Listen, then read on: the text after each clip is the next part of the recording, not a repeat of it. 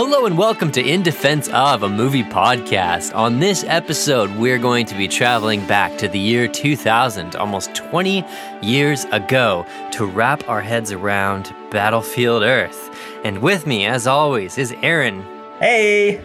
What's going on, Aaron? Oh, not much. Excited to talk about this beautiful movie, Battlefield Earth. Yeah, this this movie came requested um, quite a lot on on Reddit when we kind of announced this podcast. It kept coming up, and it was already on our curated list, and then that Yeah. kind of affirmed our decision. Uh, some people were saying it was impossible to find any qualities in it, so naturally we had to try.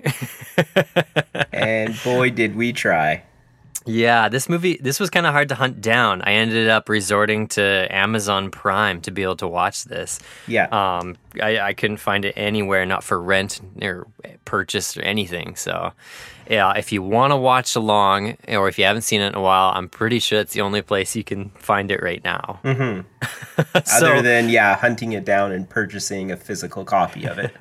like an antique store, Yeah. yeah, yeah. in a back alley somewhere. You know what? Actually, the other day I was uh, I was like popping in because I own all the James Bond, and obviously you guys know I've been going through them, and uh, I've been pop like I popped it into the DVD player or my PS4, and I was like, oh, this is the worst. Waiting for DVDs to load. and it, and it and it just dawned on me that that's not something we really go through anymore. Yeah, it's true. Now you have to wait for it to to buffer. Yeah. if you have bad internet. Mm-hmm. Um, so Battlefield Earth is sitting on Rotten Tomatoes currently with a three percent, three percent critical uh, average and a twelve percent audience average. So the fact that this rates higher than Master of Disguise proves that there's no justice in the universe. Yeah. it it also proves that rating movies is just a trash way of like like it it actually does nothing. Yeah.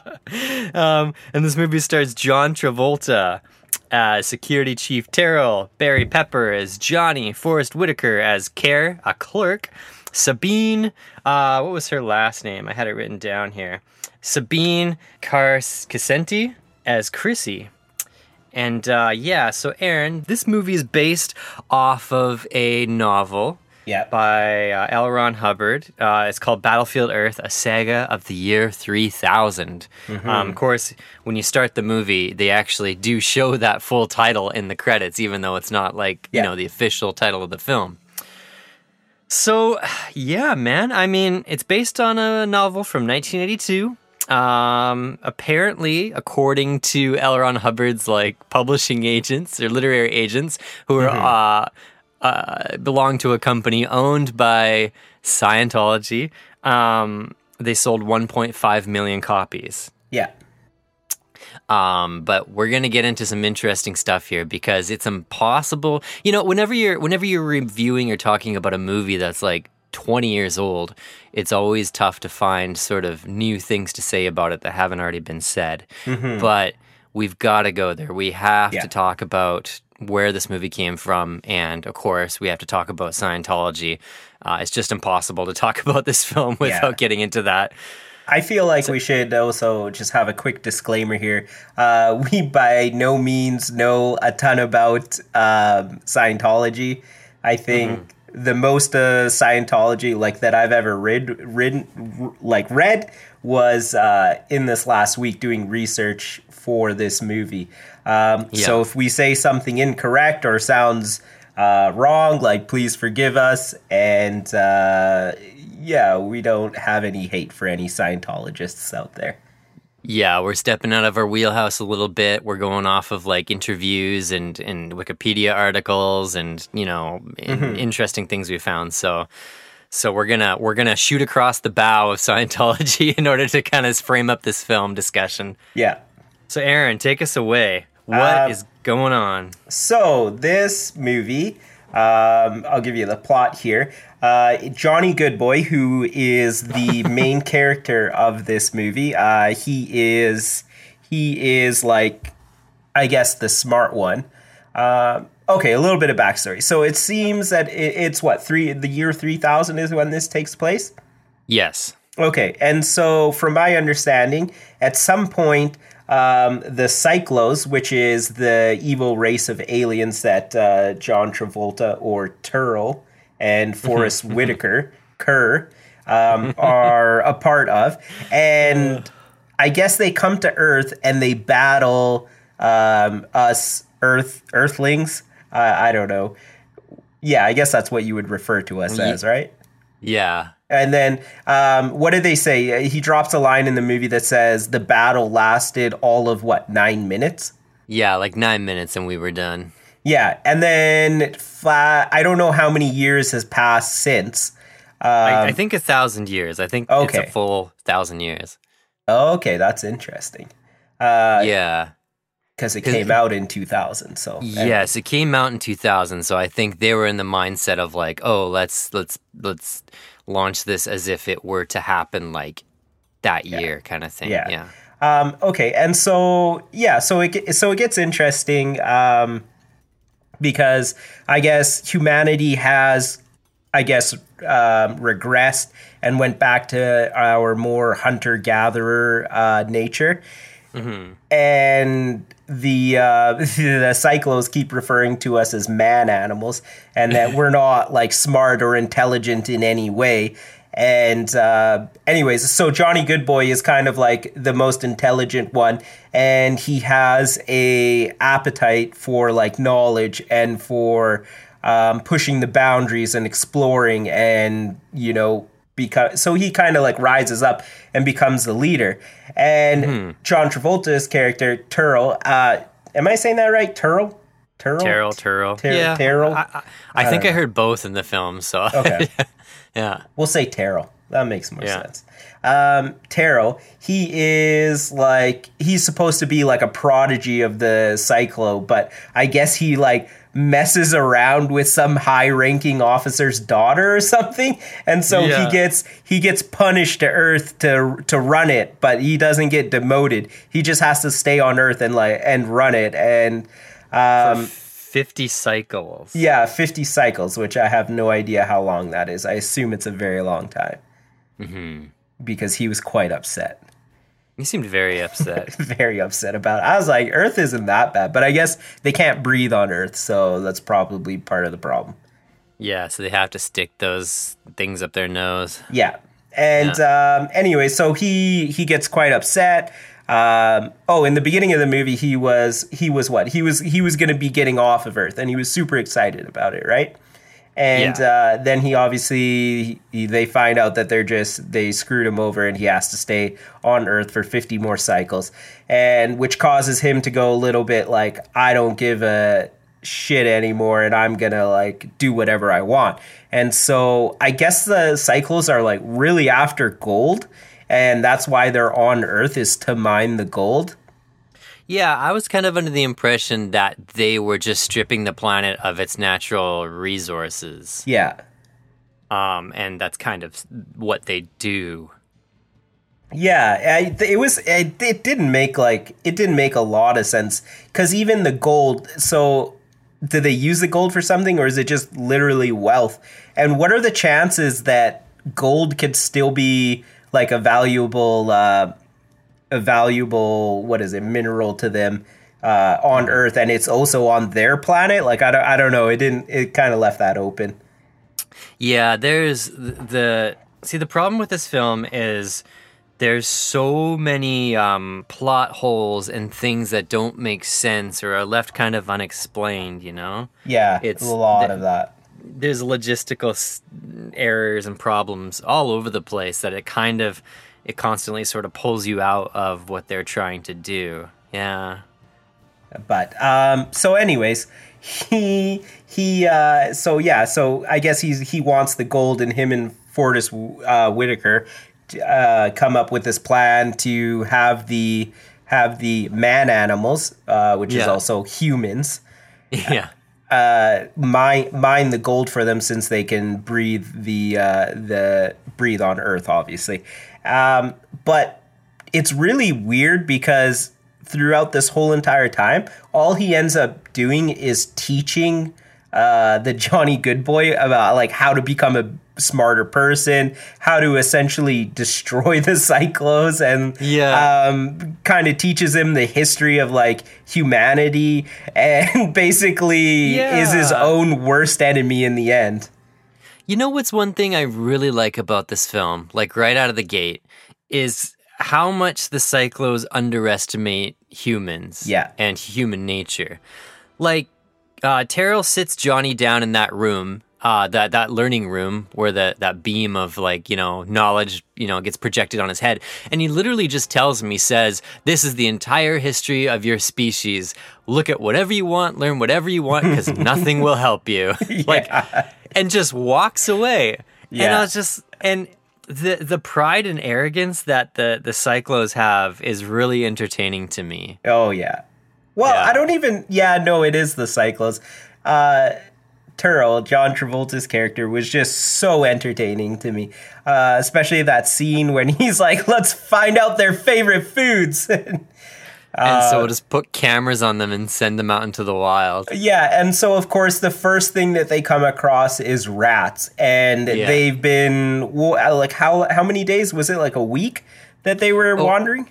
It was a long time, yeah. Yeah, so they would have yeah so so rats were the first thing that they came across and they and they ended up eating rats and then th- throughout the rest of the movie you just see J- john travolta trying to like persuade them with rats and it's like so entertaining. it's so funny it's Yeah. it's like it's it, that was probably one of my favorite parts of the whole thing Yeah. Oh man, so funny. okay so should we get into i guess jump into some of the scientology stuff that's like Yeah, right around let- this Yeah, there's a lot I want to say about the actual film, but let's Okay. let's let's talk about the Scientology stuff first and kind of uh, put a bow on that before we move forward. Yeah. Okay. So, um, in doing research about this movie, there was a few things uh, that I found very interesting. First of all, I guess during the whole production of this um, of this movie, they would uh, they would keep telling everyone it's not a Scientology movie; it's a science fiction movie. And so they kept having that disclaimer. And I, for what reason, I don't know why they wanted to get away from uh, the Scientology banner so bad. Like, I guess they thought that would bring down their um, ratings or something. And Yeah. yeah. So you you hear them you hear them say say that a lot. But there's a few other, if there's a few interesting things that I came across because like I've never like I've always heard of Scientology. You know, you hear Tom Cruise is a Scientologist and like a high ranking, and then you hear things that are like, oh, Scientologists are all wacky. They think you can fly and read people's minds and things like that. And um, so I decided to like kind of read and I didn't go too in depth. I was just mainly reading like Wikipedia pages and things like that. But from from one of the things that I've gathered from Scientology is a lot a lot of their um, core beliefs revolve around survival. And which I thought was really interesting because I kind of paralleled the movie as well. Because here are these, uh, here's humanity trying to survive uh, throughout the movie. Yeah, like the it's interesting because the book that that came out in I think it was 1982 that L. Ron Hubbard wrote. It was a massive book. It's like a thousand page epic saga. Um, and he he said that the book wasn't specifically a vehicle for Scientology. That it was more so just him writing, you know, putting on his author hat and writing. Um, that but then I read other things that like the the sales figures around the book were kind of fudged in order to promote Dianetics and and his other back catalog stuff. Mm-hmm. So that was kind of interesting to me too. And like you know when you're when you're watching this film because yeah before going into it like i remember watching this in the theaters when it first came out but i didn't remember anything about it like not a thing like i'd seen it in the theaters and then watched it again like a week ago for this episode so like i kind of forgot that this was you know even a thing Oh, so you saw this in the theater? I did, yeah, yeah. Oh, wow. I, I've always uh, my family kind of has this really weird connection to John Travolta. He's um, my one of my uncles is a uh, well, he was. I don't know if he still does, but he was a he was a uh, like a, a professional like ballroom dance instructor, and he um, he did dance doubling and did uh, gave John Travolta like dance lessons and things Oh, like wow. that early in his career when he That's was doing really cool. movies. So I grew up with like photos of my uncle with John Travolta and all these different John Travolta things.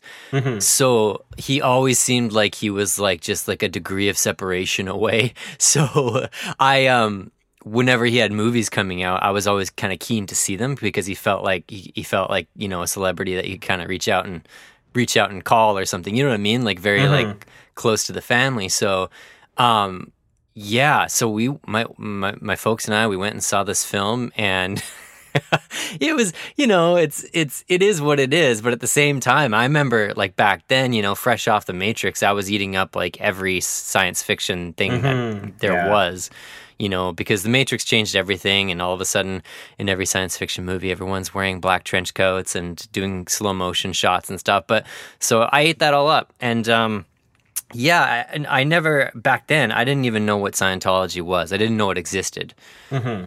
Um, I've watched a few documentaries on Scientology and done a bit of research on what it is and this, that, and the other thing. But like, yeah, when I watched this, nothing, nothing preachy jumped out at me. You know what I mean? Yeah. Yeah. Yeah. Well, that that was it's interesting you say that because that was one of the things that uh, that I actually read about Scientology is that they don't they don't preach faith or like um can't remember what like God or higher powers or something, but it's like your own ability, right? Your own ability to take you to certain places, and um, so the, another thing that I think is parallel runs parallel with this movie, which is I know I shouldn't be saying that this movie is like very close to Scientology, but I definitely think it does have some like key things in it that are taken from it. Yeah, totally. Now, um, you and I, we were discussing in preparation for this episode. We'd also done some research on the the head of the Church of Scientology was Yeah. heavily involved. Yeah, uh, David. Oh, I don't know how to pronounce his last name. I think it's like Miscaves or Miscavige, I think. Miscavige. Yeah, I think that's what it is. Uh, yeah, he he was micromanaging this film, and uh, a little bit of the backstory behind him, from what I heard, was he used to be with uh, Ron L. Hubbard. Um, used to be a cameraman for I guess some videos that they used to make, and eventually, as uh, Ron L. Hubbard kind of passed away and started moving out of the picture, and same with his wife.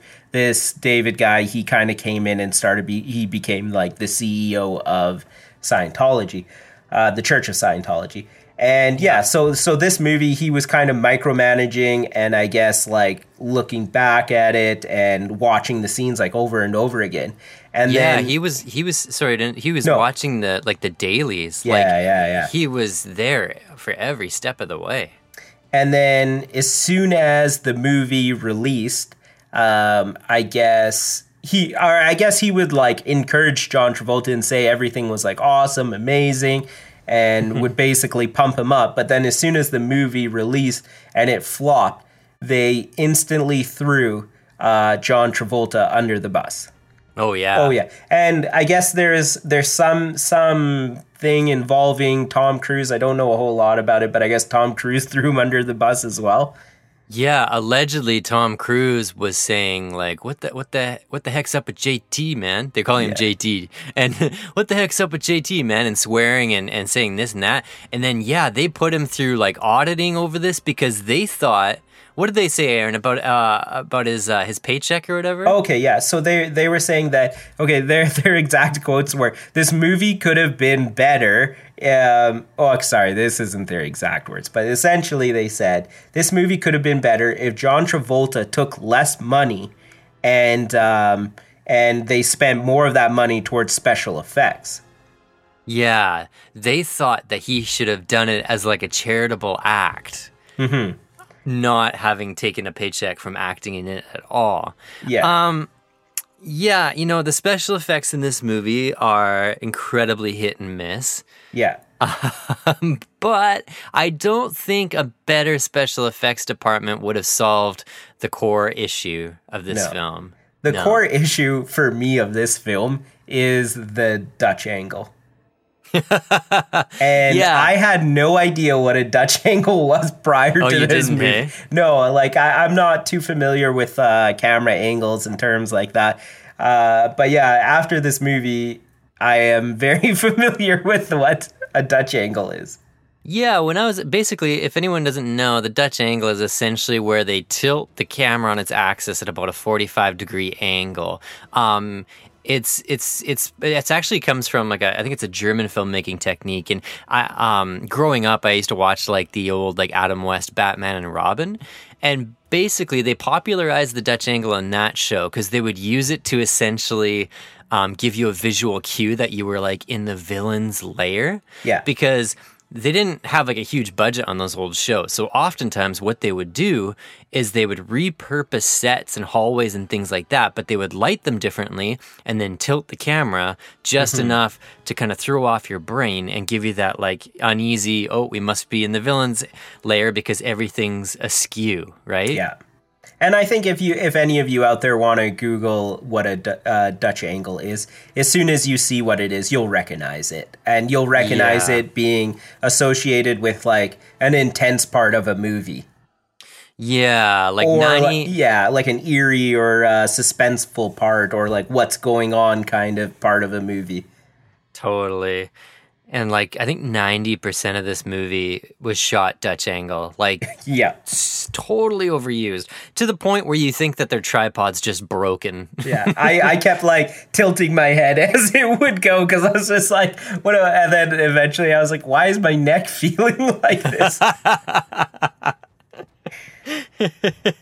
um, but oh, okay. So to jump back into this, uh, into this uh, Scientology stuff with uh, Yeah. John Travolta. So first of all, I had no idea John Travolta was a uh, Scientologist. Oh yeah, And- apparently he has been since like the 70s. Yeah, and that's what, and that's was the other thing I was gonna say is like I had no idea it's been for that that long, and I read a little bit about it, and I guess uh, Ron L. Ron Hubbard sent him a uh, autographed copy of the book, yeah. and I don't know what it is about John Travolta, but he just absolutely wanted to make this movie. Yeah, it was like his L. Ron Hubbard. Something about it was almost like his like dying wish or something that this movie get made. Yeah, and uh, John Travolta, he took it upon himself to get this movie made, and he got it made. Uh, so no one, no one can ever say that he didn't do that. So Yeah, it's it's pretty interesting. And much like Waterworld, it became a total passion project for him. Like he invested a lot of his own money into Yeah. it. Yeah. um, I yeah, I don't know. There's just there's just so much stuff. I, there's a story apparently. Um, his agent was like everyone was telling him to drop this movie, don't do this movie.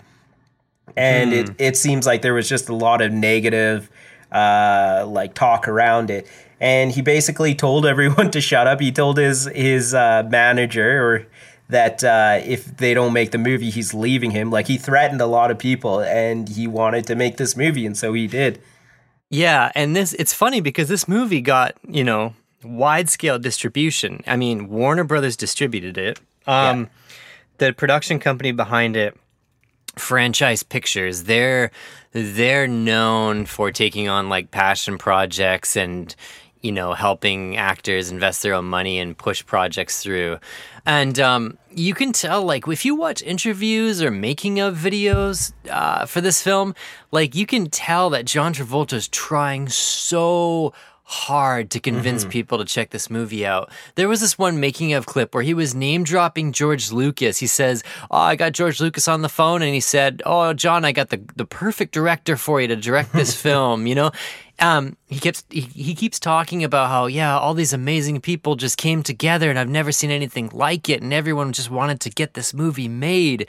You know, like the the poor guy he's trying so hard to make people like believe that this film was gonna just kick so much ass Yeah. you know? There i guess there's he can be seen quoted saying that this movie is better than star wars. Like he he was saying stuff like that. He was. He was jamming on it. And then when it didn't go well the his Scientology, you know, contemporaries, uh, they they totally crapped on him. Like, um, they they put him in like auditing, which is uh, you know, like they went so far as to think that potentially he was like that it was diabolical that he was trying to sabotage Scientology.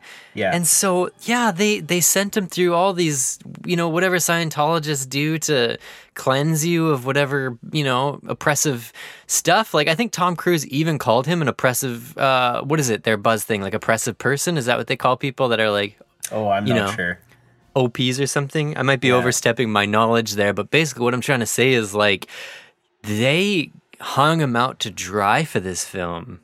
yeah So I don't know. It's I kind of I want people to watch this film for uh, a few different reasons, but one of the core reasons, Aaron, if we're talking about like defending it, is I don't want this film to be forgotten. You know what I mean? I don't I don't want the the people that like tore John Travolta apart over making this, in my opinion, a very entertaining film. Yeah. I I don't want them to get away with this. It's already quite buried. Like it's hard to find to rent anywhere.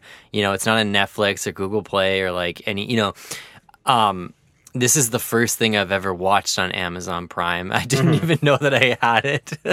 and um, so I, you know, I want to defend like I don't want this movie to be forgotten because it, it it deserves a place in like the so bad it's good kind of mm-hmm, realm yeah. of movies. Yeah. if you like watching B movies and like Sharknado and what's that one movie with the ti rubber or tire or whatever it is, if you like those kinds of movies, like this, this is in your wheelhouse. Then, Well, I was gonna say, like, maybe my tolerance, because I've watched so much crappy sci fi in my life, my tolerance for this was so, like, high. I was gonna say, like, this is not the worst science fiction movie I've ever seen, like, by No. a country mile.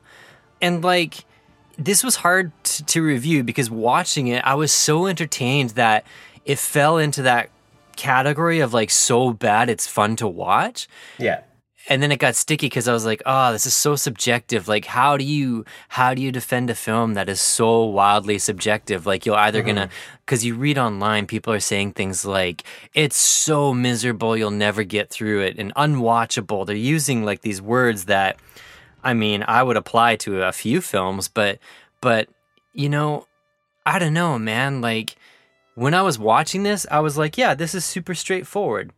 Mm-hmm. you know i i really liked the concept if that makes sense. Yeah, um i even i even went so far as i wrote down a summarized plot like a two sentence summarized plot aaron that Okay. i think okay check this out. Because i was watching this and i was like well how would i describe this film in a way that captures kind of the spirit of what they were trying to do? And i wrote this down. So this is in my opinion this is the this is the core of battlefield earth. So for a thousand years, an alien race has taken custody of the Earth, stripping it of its natural resources. Humanity is nearly extinct, punished, and enslaved. One human, depend- demanding more from his existence, dares to defy the superstitions of his village and ventures out to face the unknown. Mm-hmm. And I was I- like, yeah. That's I I was just like, you know what? Like it's it's not a well-made film. You know, anyone with any sort of sensibility can tell that yeah, this movie's it is it's hilariously um, poorly made, but like at the core of it, it's not like the story is a piece of garbage. It's not like the you know what I mean? Like there's a lot of actors in it that are doing the best they can with the material. uh, Bar- Barry Pepper, who plays Yeah. Jonnie Goodboy. I thought he did a fantastic job as the character. Yeah, he was great. Definitely defend Barry Pepper. Um, Barry Pepper was in Saving Private Ryan. Yeah, that's exactly what I was thinking when I first Yeah. saw him.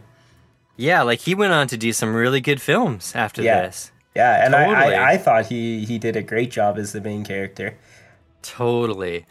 Totally. Um, so that scene, that scene where they are, uh, I guess he meets uh, Carlo, Kim Coates, and uh, one other guy that just dies.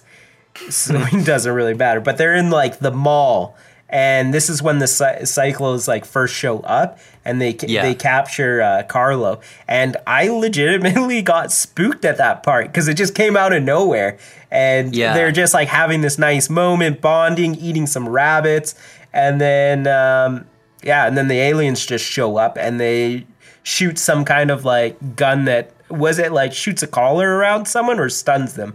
I'm not sure. I One- remember in the theater yeah. that moment too, and being a little spooked out by what was coming towards them because I didn't see like the trailers. I didn't know what they looked like, you know, Mm-hmm. with, with their big heads and their giant cod pieces and stuff. I had no idea.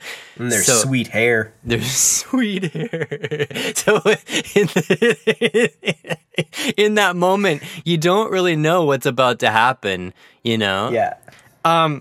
This movie to me was akin to watching like a uh, a young adult's novel adaptation adaptation, where Yeah. it's not it's not it doesn't like pull me in and make me you know like make me excited or anything, but it's like something to have on. You know what I mean? Yeah. like um so many people that review this film just jump all over the plot holes like the, the jet fuel thing how there's these jets in the basement that you know have been sitting there for a thousand years but the fuel still works Yeah. or or the fact that they somehow smelt gold into bricks on the side of a waterfall and no one asks any questions. Um, you know what I mean? Because they took the gold from uh, they took the gold from Fort Knox, and Yeah. uh, then Terl's like, "You had time to smelt it into bricks." or whatever. like, Yes. look, th- this film this film is full of stuff like that, and if that's all you care about going into films, you're gonna hate this movie. There's just no helping you. But yeah. if you have a tolerance for sci-fi and uh, like crummy sci-fi and um, you like filmmaking from the aspect of like you know the history of it and seeing how far we've come. Um, even the special effects. There's a couple special effects. Like some of the practical stuff like when they show practical you know because they kind of have two versions of that ship they fly around in. There's like the digital version which is very hit and miss uh, but then you have like the practical version.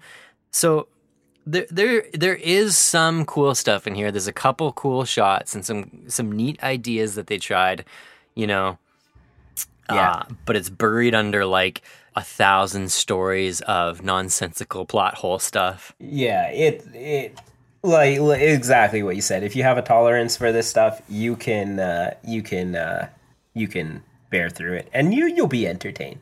Like, Yeah. I, I I will say that in what is this movie? Just under two hours, right? Yeah.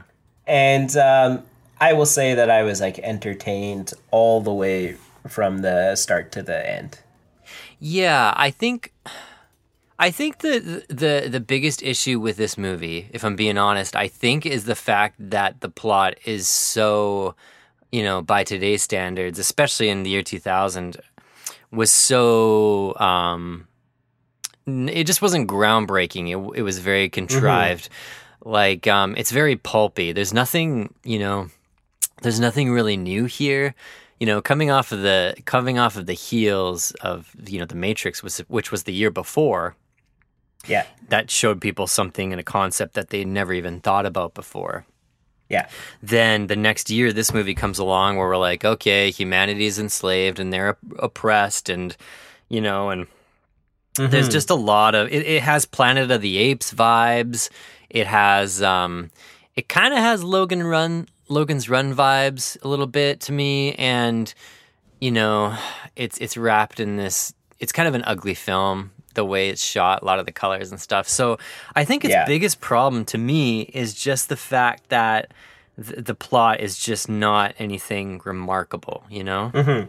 Do you think though, if this movie would have been made right around the time he wrote the book, it would have done better? In the 80s, yeah, I think so because it did seem more futuristic and out there and interesting. And um, Yeah. it, of course, back then, if it came out then, it probably would have brought the budget down a bit. So they would have had to have focused more on what they had in the storytelling instead of, Yeah. you know, miniatures and matte paintings and all the other stuff they did. Yeah. I think that this movie was made in the wrong era. Like it should have been made in the 80s. Yeah, it definitely would have had more to say back then. You know, Like it would it would it would have fit in perfectly with what uh, kind of sci-fi movies were going on back then. I think so. But it, it's funny because in the 80s, like, there's no shortage of B rate science fiction films, you know? Yeah. There's literally thousands of them. And so many of them are just an excuse to use a certain special effect or a certain costume they had lying around. Or, you know, they all have this pulpy and yet playful quality to them. And I just feel like Battlefield Earth was put on this pedestal of like, um it, it was supposed to be some massive thing that was better than Star Wars. Um it's just not the case. You're right. Like it should have came out in the 80s. If it came out in the 80s, it would have fit right in with all that other nonsense and no one would have thought about it, you know? Mm-hmm. You would have Yeah. watched it and you would have went back to playing Super Nintendo or whatever. That would have been it. Nintendo, Yeah. you know. It just would have been like, yeah, another another VHS tape you have laying around. yeah. Um, you know what I kept thinking about Jonnie Goodboy is he kept reminding me of uh, Atreyu from Neverending Story, oh, interesting. I can see that a little bit. Yeah. uh, but mainly because he was just like the savior and he was riding a horse. Yes. I liked the horse. yeah, the horse was sweet. Uh, the other thing that bugged me about this film, full disclosure, was the stupid like barn door uh, transition wipe that they did after every single scene. Um, I, I I think that they were trying to chase after that Star Wars energy of like you know uh, Yeah. the old fashioned wipes. It it doesn't work here, in my opinion. But it Yeah. also, again, it's unique. I've never seen it before, so you know, I don't know. It's it's Yeah. it, it, it's a bit overused, Aaron. It's so interesting to me that John Travolta would decide to use Star Wars as a reference point for how good this movie was going to be. Because mm-hmm. there's just so much other stuff that surrounds Star Wars and why it was such a great movie, right? Like it was way ahead of its time when it came out. Yeah. Um, the special effects and everything that they did. Uh, like it, it was just it was all unheard of and it and it blew up right and yeah. to think that this movie has is a, coming out in a time where there's already like tons of uh, sci-fi movies and effects and things like that, and to say that it's going to set some sort of record like Star Wars did, just just would probably also made people already tune out. Yeah, like this, people had just watched pod racing a year before. You know what I mean? The Yeah. special effects bar was like through the roof. Um, and then this movie feels and looks like it was made literally 20 years earlier. Yeah, Yeah. Um, poor poor John Travolta, bless bless his heart, he tried. Oh man, yeah. We we have to talk about his performance, Aaron, because in in my opinion, he is so funny in this film. Like, yeah, uh, oh my gosh, the one of the funniest things I have I've seen. One of the funniest things I've seen in a movie in a long time is when he uh, he's he's freaking out. Uh, he he's he's ranting at Ker, uh, Forest Whitaker's character, um, and then he stands up and he hits his head. You are pathetic. Crap, lousy ceiling! I, I kept paralleling this to Waterworld because Kevin Costner he invested so much of his own money in that film and it was it was totally a vehicle for him and of course he plays the hero you know he plays the mariner but then you watch this and i kept wondering uh, of all the characters that john travolta could have played in battlefield earth he chose to play the villain uh, and is totally hamming it up the entire time. And he basically makes that character as as unlikable as he possibly can. yeah. Why do you think he did that, Aaron? Like, why do you think he he chose to be the villain and not the hero? Oh, I thought I read something about him being too old to play the hero. Is it just because he's too old? Yeah. Yeah, I think they wanted to go Hmm. younger, but I, I mean, like, I think I vaguely read that somewhere. Hmm. But I think that he was dedicated to the role, and uh, to be dedicated to the role, like obviously, how do you play a villain? Make everyone hate you, right? Right. And so, like, I feel like he did a good job of that. Yeah, and he's he's so entertaining to watch. Like his line delivery, every time he he yells "rat brain" or something. Like John Travolta, his voice was not meant to be to be raised. I'm sorry, but like No. he, every time he raises his voice, he just sounds so funny. Man, it's almost like the the parallel with the Mariner, or not the Mariner, the um, who's the bad guy in Waterworld? Deacon. Uh, Deacon, yes. It's like because the Deacon guy, he was so polite and like talking to people, and John Travolta just has like such a nice voice as the bad guy as well. Yeah, because they do this interesting trick where um you know the the Psychlos they have they have their language and their way of talking which is very monstrous sounding and Yeah. deep. Um but then for the sake of the audience and then later of course for the sake of Jonnie learning their language, we cut to them having you know speaking English so that obviously we know what they're saying. Yeah, And then I kept wondering, I thought, you know, it would be a pain in the ass, but I thought, would this movie be better if they were all subtitled and you kept hearing the Psychlo true language and then you just had to read those lines? yeah, I-, I thought, you know, maybe it would have been less ridiculous, right? Because you would have just had that intensity that they kept up and that dominating kind of tone they use, and then you would have just read the lines instead of John Travolta's his hilarious delivery. While you were still learning how to spell your name, I was being trained to conquer galaxies. I actually uh, am in a, a fan of how they did this. Uh, Really? Yeah, because I don't know if you noticed or not, but whenever they showed the humans talking, the humans were essentially just like uh, grunting at each other. And so that's what it sounded like to the Psychlos. And then the Psychlos just sounded like weird and deep to the Earthlings. Right. And so I, I, I thought that was interesting because um, obviously you hear hear John Travolta's character call them man animals hundreds of times, or well, no, not hundreds of times. Twenty eight times is the exact amount Oh my that he uses man animal in this movie. Wow. And uh, and like you know, if you were to hear like humans or some man just grunt at you, you'd you'd probably call him a man animal. Uh, you know what? I would love to see a fan edit of this film where they treat the Psychlos like Klingons in Star Trek and just completely subtitle their dialogue the entire time with the true deep Psychlo voice, whatever that is, Yeah. to see if it salvages this at all. Koekvedlich betu bitch. Marsch, telech, ho, Ich lach Joey. doha. Jayaj. because I think a lot of the stuff that people stumble on is John Travolta's just totally uh, goofy and tone deaf line delivery.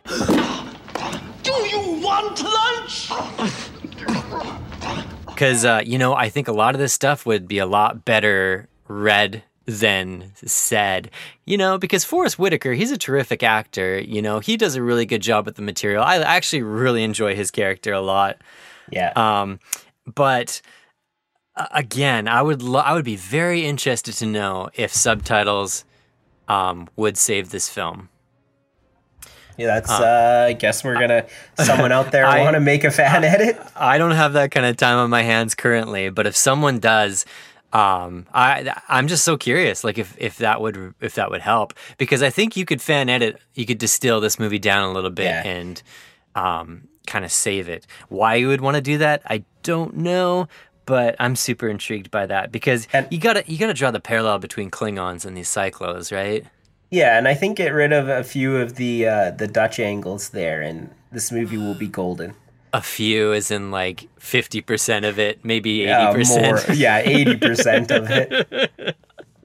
Yeah. Use the use the Dutch angle for what it was actually intended for, and yeah. and then this movie will like take off. Yeah, it'll take off. I liked it. You know, it was it was so straightforward in terms of science fiction. Um, can we touch on the themes a little bit? Yeah, There was a couple things that stood out to me that um, I don't think get enough credit. Um, one of the big things I don't know how many times they say this this word in this film, but one of the big themes of this movie is leverage and having leverage over people. Yeah. And it seems like the Psychlos, culturally speaking, really have uh, value in terms of leverage. It's almost like their social currency of who has leverage over who. Yeah. Um, and I thought that was interesting, and I thought it was also kind of uh, an apt uh, commentary on society in general. Um, it's n- uh, not any deeper than that in terms of what I want to say, but I just, yeah, I thought that was kind of interesting, you know? Um, whenever you're doing a pulp sci fi film, it's nice to have some, uh, a la Star Trek, it's nice to have some culturally relating messages and, and commentaries on certain things. And uh, yeah, so that checks that box for me. Leverage. mhm Uh, we should talk about Forest Whitaker's character a bit here. We haven't. Yeah. Uh, so he is what like the um, he's originally being trained to replace John Travolta's character, um, but then obviously finding out that he's going to be staying on Earth longer, they start like working together to Yeah. like get themselves ahead. But then they both keep double crossing each other, like it keeps going back and forth. yeah. Um, and I think in the end, Forest Whitaker obviously wins because he aligns himself with the humans. Yes. The difference is, I think Forest Whitaker Ker he doesn't underestimate the humans. I think, and that's Yeah, that's that's cool. I love that. yeah. He seems like he seems like a nice guy, like a nice chill guy. That's just like, hey man, like we're all in this together, just trying to do our best. Like you scratch Yeah. my back, I'll scratch your back. You know what I found out? I found out that this was supposed to be a, a two-parter. There was Yeah. supposed to be a second chunk of this, and, and I think it was. I haven't read the book, so I don't know specifically what it would have been about. But I assume, uh, as Forest Whitaker and and, and uh, Terl mentioned at the end, that you know there's obviously outlining pockets. There's still tons and tons of Psychlos, even though they, they destroyed the homeworld, that are probably gonna come down and you know and ascend or descend rather onto Earth, you know, and find out what happened. Um, Yeah. So that was interesting because I thought, oh yeah, there's there's more to Ker's story to come, but it's you know lost to mm-hmm. history. Yeah. Can I say something? I Yes. feel like this movie is like a giant ripoff of Star Trek. yes, I agree, very much so. and that that is probably one of the biggest things that like everything else was okay but i think that was the one thing that bothered me the most Well, yeah, it's just it was you know, it's just that that filmmaking reference. You know, they it, th- this movie's like uh, a junkyard of of of more successful science fiction properties. yeah like the the costumes, the set design, the even some of the casting choices. It's they they begged they begged and borrowed their way to the screen here with this film. Um, you know, Star Trek is obviously does a lot of this stuff much better. So, Aaron, in terms of defending this, um, here I I think I have I think I have a recommendation for this film. Okay, I think I figured this out. I think this movie would is the perfect movie to watch if you're home homesick mm-hmm. f- if you're homesick from like work or school and if you're like running a fever around like 102 103 degrees yeah. what you do is you plop yourself on the couch y- y- you prop up a pillow and you lay down so that the dutch angle cancels out and yeah and of course Yeah. w- running a fever will make all of this stuff way more interesting and you'll be so entertained Yeah. um and yeah man you'll be like you'll be drawn right in. So my recommendation for battlefield earth the redeeming quality is watch it while you're sick and everything will make sense. Okay. Uh, i'll give you my my in defense of this. Yes. Okay. So it's not as quite as good as that. But uh, essentially the biggest thing that i liked in this entire movie was the resilience of the human race Yes. and boom. that that is a theme that goes on like throughout this movie where the cyclones think that they have outsmarted them but no the humans find a way because it's not necessarily that we're smart but because we have tenacity and Yeah. uh, the drive to get ourselves out of this place so i thought that was like a nice positive message um, that you know like despite whatever shortcomings you may have as long as you're willing to put the work in that you Hmm. can you can pull yourself out of a hole Yes, and the seed of that rebellion and the, the Yeah. seed of pulling yourself out of that hole is always to stop and say, there's got to be something more than this. yeah yeah and and exploring that type of thinking and uh, always trying to push the limits is gonna is what's gonna take you like further Totally. It will also even allow you to learn how to pilot a fighter jet within seven days. Um, yeah, like a lot of these movies, I have no concept of time in this film. I have no idea how much time has passed in scene to scene because this movie, they're jam packing it. It's so breakneck, right? From scene to scene to scene. Um, they do not wait for you to catch up and understand how much time has passed between a lot of this stuff happening. No. Um, but I another love, uh, sorry, another thing that I loved about this movie is their evil laughs that they always broke out with. You yeah, know, like ah, ah, ah, ah, ah, ah. Yeah. It's always like laughs like that. They're just so over the top. Oh, you're too much. so over the top. Yeah, man, I love what you said. You know, if the problem, you know, if if other if other sci-fi prof- properties hadn't delivered that message in a more profound and more professional way, this mm-hmm. movie would have done better for sure. Yeah.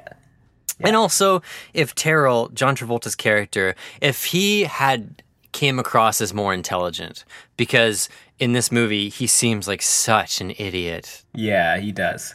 Yeah, but a lot of that's attributed to like his pride and his ego, Yeah. and the fact that he's so blinded by revenge that he can't even see how smart Yeah. these humans are. Yeah, because they they all I I'm I'm assuming that on the cycle planet that um, that they all just must be out out to get one another, right? Like nobody wants to work together for a common goal, which is also interesting too because it shows the parallel of uh, humans where when we're in a crunch, we'll work together to get ourselves out of a hole. So Yeah. You know what's? Uh, I love what you said because there's this really in, underrated thing that drives Jonnie that that is totally overlooked in this film because it happens so fast and it's such a funny edit. Um, because the editing in this movie is atrocious. But at the very start, um, what triggers Jonnie to like go on that rant about have you guys even seen one of these demons, these beasts? Is like uh, I think it's his dad that dies, right? He comes back from from scavenging on his horse, and um, Chrissy says like he passed away in the night, and then he kind of like he throws that rock and he he rages and goes ah, you know, and th- that's the thing is like he recognizes that they're just all slowly dying out. Like there's mm-hmm. just like what are we doing if we're not taking a chance? Like do we want to go through life just slowly dying out and just accepting life for what it is? Or do we want to actually break through that glass ceiling as they do in this film or break through, you know, there's lots of there's lots of imagery in this film of breaking through things and that's very Yeah. on the nose, but it is what it is. And you know, look out, you know, def- defy what people are saying and defy and push past and, you know, be courageous and all that kind of stuff. That's that all happens right at the top of the film and it doesn't wait for you to catch up. But Yeah. it is great character motivation.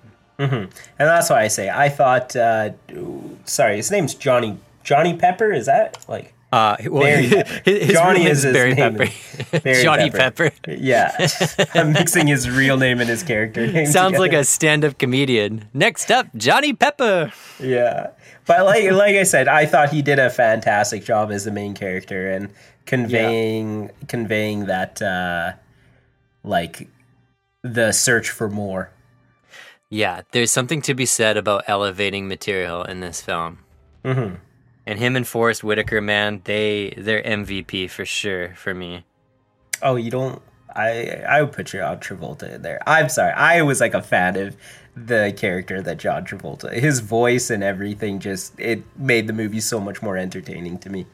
Yeah, totally. I know it's so subjective, but this movie definitely falls into so bad it's good for me. Like, Yeah. um, I would watch this again and um, have no problem getting through it. Again, Aaron, I go back, keep going back to this, but I would rather watch. The, I would watch this five times in a row before I watched Gigli again. Yeah. and we defended that. Uh, so like, Yeah. I, I just want to say like, uh, this is this is just not the worst film I've ever seen. Yeah. I'm gonna be honest. But with we're also sci sci-fi guys here, so we're always gonna pick Yeah. the sci-fi movie. Yeah, this is definitely in my wheelhouse. I definitely have such a high tolerance for sci-fi. I'll sit through Yeah. just about anything if it Yeah. has something to say, more or less. You know. I think we need to do a uh, do a rom com here. Yeah, yeah. Let's do a change of pace for sure. Um, the okay, I had a few questions for you. Yeah. Do you think that there's at the end of the scene there when they're in Fort Knox and it's just like so much gold? Do you think there is Yeah. that much gold actually in Fort Knox? Um, I do, Oh but man, that's insane. my only frame of reference is movies and television. Okay. Um, I think in Goldfinger, don't they show the inside of Fort Knox, what it looked like back then too? uh, I don't remember. Yeah. But no, I think there is actually that much. Yeah. I do like that closing shot of um, I really like that closing shot of, you know, of Terl being in that cage surrounded by all the gold that he, he you know, he got his gold but it's it's out of reach. Yeah. That's a cool shot. Uh, it's on the nose, but it is cool and it represents everything his character is. Mm-hmm. Which is great. Great way to wrap up your film. Yeah, I think uh, yeah. If if uh, Terl didn't uh, teach Jonnie Goodboy how to do everything, I think he would have been a little bit more successful. Yeah, I love that. Terl, he completely underestimates the power of knowledge and the power of the human spirit Yeah, because he he holds his culture over the over humanity, right? yeah, And and I think, you know, humans, we've had a tendency to do that to each other. And uh, so that's very apt, very yeah, uh, that has something to say. It's done clumsily, but I don't want to discount that because I like that kind of stuff in my sci-fi. yeah. And if there's any aliens listening to our podcast, watch out for us as a human race. We're feisty. We're feisty, man. you don't underestimate us. Wait, maybe we shouldn't be saying this stuff so they do underestimate us. I don't know. I don't, I don't know. I think we'd hold out a little longer than nine minutes. I'd like to hope so. Mm-hmm. Yeah. yeah. Well, what would you rate this movie? Well, you know, as I said, um, it's not a well-made film. You know, any any uh, you know, anybody can see that. Yeah. But again, is it is it a uh, is it a three percent film? Yeah. Um, in my personal opinion, no. I think it's more around like a twenty percent film. yeah. Um, I'm not going to boost it any higher than that just because from a cinematic, just purely from the art form, it is just not well made. But I do think that there are some interesting things about it. And I, again, like I said, I find it wildly entertaining and much Yeah. better than films that we've seen rated around this area. So I'm going to say 20, maybe 30% if you're sick and running a fever and you're playing hooky from work. Um, I'm gonna. I agree with you. I think for me, uh, the the Dutch the Dutch angle and uh, yeah, like the special effects and the way the way like some of the color schemes that they used for editing the, this movie, like though those were the only things that really took me out of this. As far as the acting, the storyline, the characters, and things like that, like that was pretty good. And so I I think you hit the nail on the head as far as like artistic and filming goes. I think that's where this movie is really lacking. And Yes. so yeah, I'd put it in that like probably I'm gonna be a little nicer here and probably because uh, for the human race. So I'll give it 38 percent. That's very nice of you. Yeah. I really want a knowledge machine. Every time that kind of thing happens in uh, sci-fi film, Yeah. I'm always so jealous. I want like in Fifth Element they do it really well. You know, I just want like a sh- uh, to stare at a screen and have the knowledge beamed into my brain. That'd be so rad. It would be. Um, I, I would also rate this uh, five evil laughters. No, no, no, wait. Uh, five rat brains Fire rat brain. out of 30 rat brains. Okay, I would give this. I would give this ten gold bars out of a possible fifteen gold bars. Okay. Aaron, what would you say to recommend this film to somebody? I would say, do you like Dutch angle? do you like maniacal laughs? Do you believe in the human race? Because if you do, you'll like this movie. Are you a rat brain? Yeah. Ah, someone's got to give me some some rat meat right now. Oh my gosh. Awesome. Well, well, I I urge you all to to beg, scrape and bore your way to a copy of Battlefield Earth. Check it out and uh, let us know your thoughts on this wacky wacky film. Um, Again, uh, we're on Twitter at Defense of Movies. We're uh, we're firing up Instagram pretty quick here. We do have an email address. It's in the show notes below. And uh, yeah, thank you so much, you guys, for tuning in uh, to In Defense of a Movie podcast. And we will catch you in the next episode. See you later. Bye.